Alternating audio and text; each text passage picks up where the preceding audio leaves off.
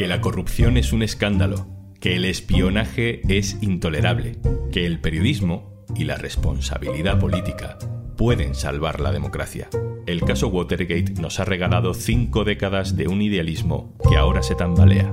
Hoy en un tema al día, 50 años del caso Watergate. Un tema al día con Juan Luis Sánchez, el podcast de eldiario.es. Una cosa antes de empezar.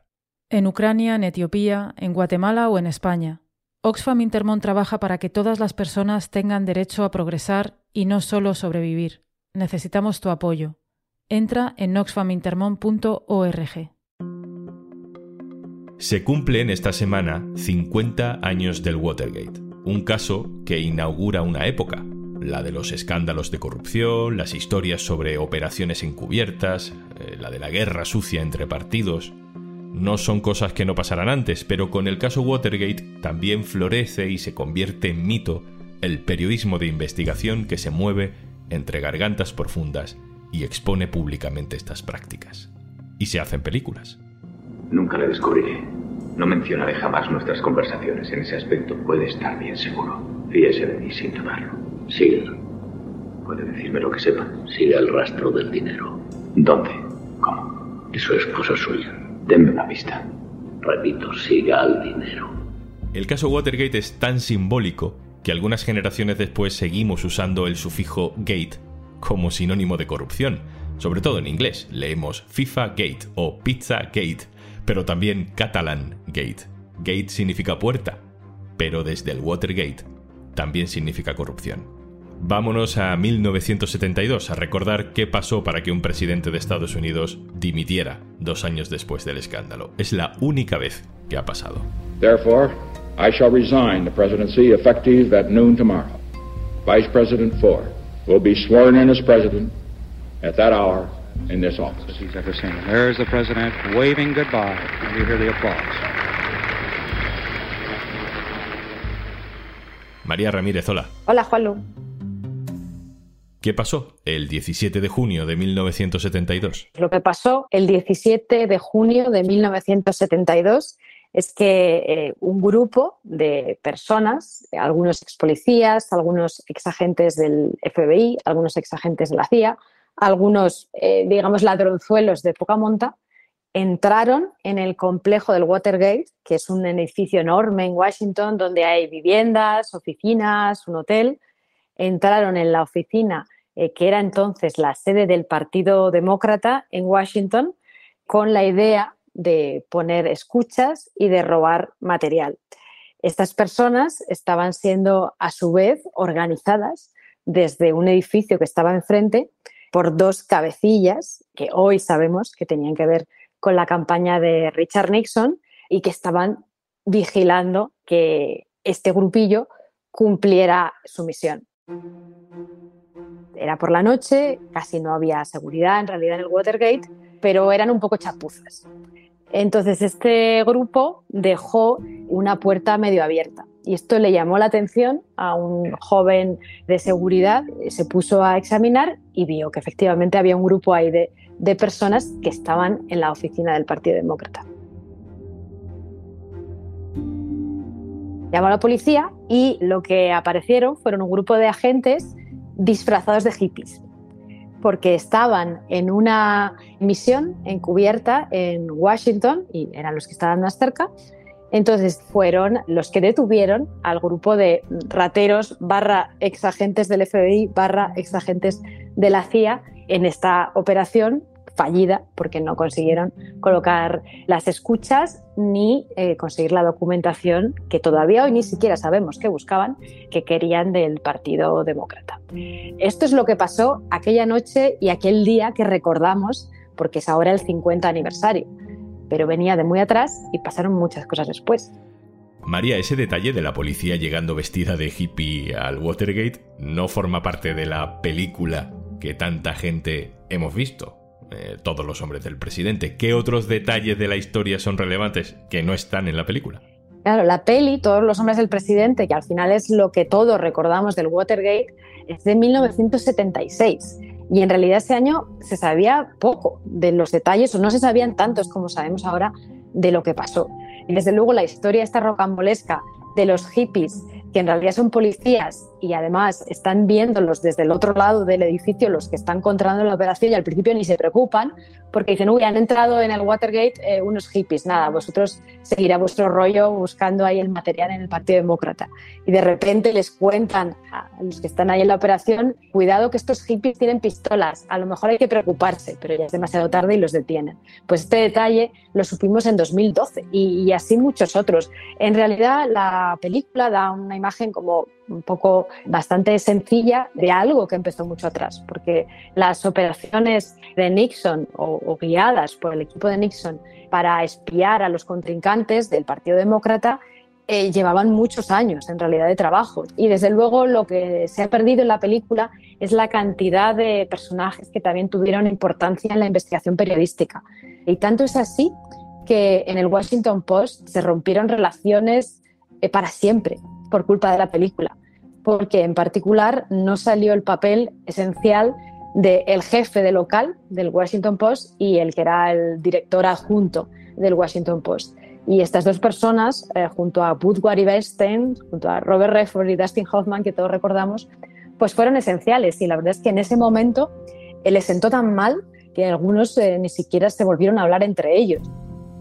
Otra persona que no sale en la película, sobre la que te he leído esta semana, es Martha Mitchell. ¿Quién fue? Martha Mitchell era la mujer del que primero fue eh, fiscal general de Nixon, eh, John Mitchell, y luego, durante el escándalo del Watergate, era el jefe de campaña y el que, pues en parte, tuvo que ver, aunque todavía ni siquiera se sabe cuánto, con la organización de la operación de espionaje del Watergate.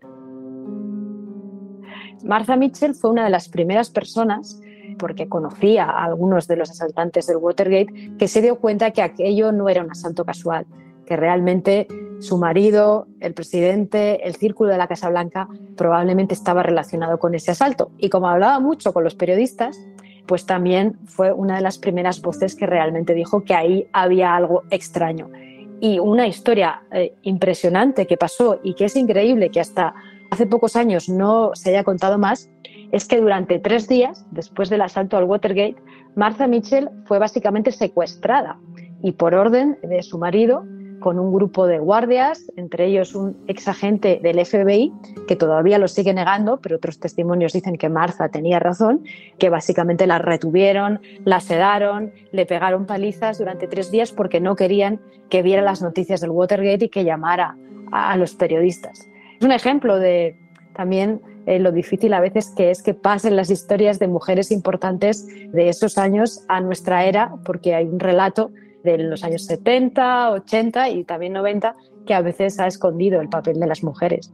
La trascendencia política de aquel escándalo fue en diferido. De hecho, aquello ocurre en precampaña electoral y Nixon acaba ganando las elecciones. Las exclusivas del Washington Post vendrían después, ¿no?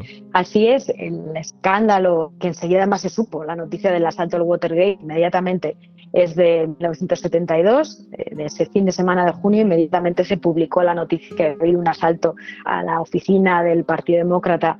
Sonaba raro desde el principio, pero las elecciones fueron en septiembre y efectivamente las ganó Nixon. Es cierto que, aunque se publicaron muchas cosas importantes que ya sugerían que la campaña de Nixon tenía que ver con ese asalto, e incluso el presidente podía saberlo, parte de, las exclusivas del Washington Post y de otros medios fueron después de las elecciones. Y justo en el momento de las elecciones, en realidad, eh, Nixon tuvo ahí un poco de suerte porque la parte de investigación oficial sobre el tema no procesó a nadie que estuviera muy ligado al presidente con lo cual la operación, que en realidad es lo que en último lugar haría caer a Nixon para encubrir lo que había pasado, tuvo bastante éxito porque justo antes de las elecciones habían conseguido Nixon y su equipo de fieles retratar el asalto al Watergate como algo de un grupo de fieles al presidente, pero que habían actuado por su cuenta y a los que se les había ido casi accidentalmente de las manos el querer que el presidente ganara cosa que por cierto no tenía ningún sentido porque el rival de Nixon, McGovern, iba muy mal en las encuestas. Casi lo más absurdo de todo el Watergate es el propósito de asaltar para espiar a un partido que estaba hundidísimo. Usted dice claramente que usted monta y dirige la quiche, que lo saben los máximos dirigentes del Ministerio, el secretario de Estado y el ministro, es decir, usted monta y dirige la quiche, lo sabe la parte del Ministerio, la parte del Gobierno, el secretario de Estado y el ministro, lo sabe la secretaria general del PP, Cospedal, es decir, la parte política. Y mire, Gobierno por un lado, Partido Popular por otro, y al frente de ambos, de Gobierno y de Partido, una única persona, Mariano Rajoy. ¿Es posible, señor Villarejo, que dado este entramado, Rajoy no conociera nada, señor Villarejo? ¿Usted qué cree? Eh, yo lo dudo que lo desconociera, señor Rajoy. En España se han espiado unos a otros y un gobierno ha usado fondos reservados para robar documentación en casa del tesorero del partido en el gobierno, ni siquiera de la oposición, para tapar un enorme escándalo de corrupción política y fiscal. Por aquello no ha dimitido nadie, ni están imputados ni la jefa de aquel partido en aquel momento, Cospedal, ni el presidente del gobierno en aquel momento, Mariano Rajoy. María, yo no digo que el Watergate fuera un juego de niños, pero han pasado en Estados Unidos y en otros países como España cosas gravísimas desde entonces a las que parece que cada vez estamos más acostumbrados. Es cierto, más que el umbral de tolerancia de los ciudadanos, yo lo que diría es lo que ha cambiado muchas veces es el ambiente político, porque al final lo que importa es tener un proceso sólido, no partidista, para evitar los abusos del poder. En el caso del Watergate, la clave fue que los republicanos también estuvieron dispuestos a hacer caer a su presidente. Y de hecho, Nixon dimitió cuando se dio cuenta de que había perdido a los republicanos. Este es el gran cambio, diría yo, y lo que tal vez ahora no vemos en países como Estados Unidos o en países como España, donde prima más la pertenencia al partido que pensar en la democracia, el futuro del sistema democrático, la importancia de la transparencia, la corrupción. And after this, we're going to walk down, and I'll be there with you. We're going to walk down to the Capitol, and we're going to cheer on our brave senators and congressmen and women. And we're probably not going to be cheering so much for some of them. 50 años después del Watergate, la democracia estadounidense está mucho más herida que entonces.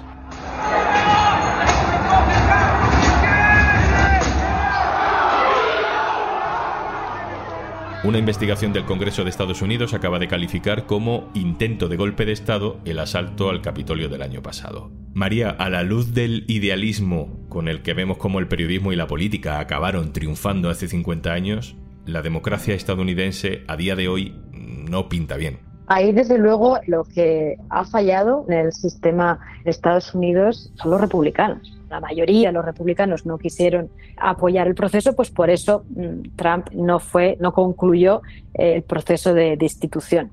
El proceso está, eh, el fallo es cuando hay una parte de políticos, que en este caso concreto en Estados Unidos muy claramente políticos en la derecha eh, que además cada vez es más extrema, en el caso del Partido Republicano, pues no simplemente niegan la realidad, niegan que lo que todos vimos y está tan documentado por todas las cámaras y realmente lo vimos en directo, como es el asalto al Capitolio, pues incluso lo que vimos todos con nuestros ojos. ¿no? María Ramírez, subdirectora del diario.es y responsable de la información internacional, muchísimas gracias por contarnos todo esto. Un placer.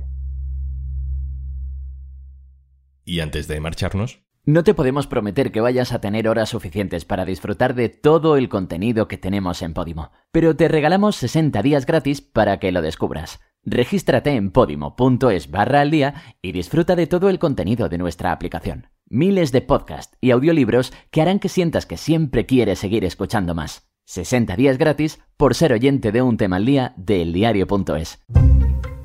Esto es Un Tema al Día, el podcast del diario.es. Te puedes suscribir también a nuestra newsletter. Encontrarás el enlace en la descripción de este episodio. Este podcast lo producen Carmen Ibáñez, Marcos García Santonja e Izaskun Pérez. El montaje es de Pedro Godoy.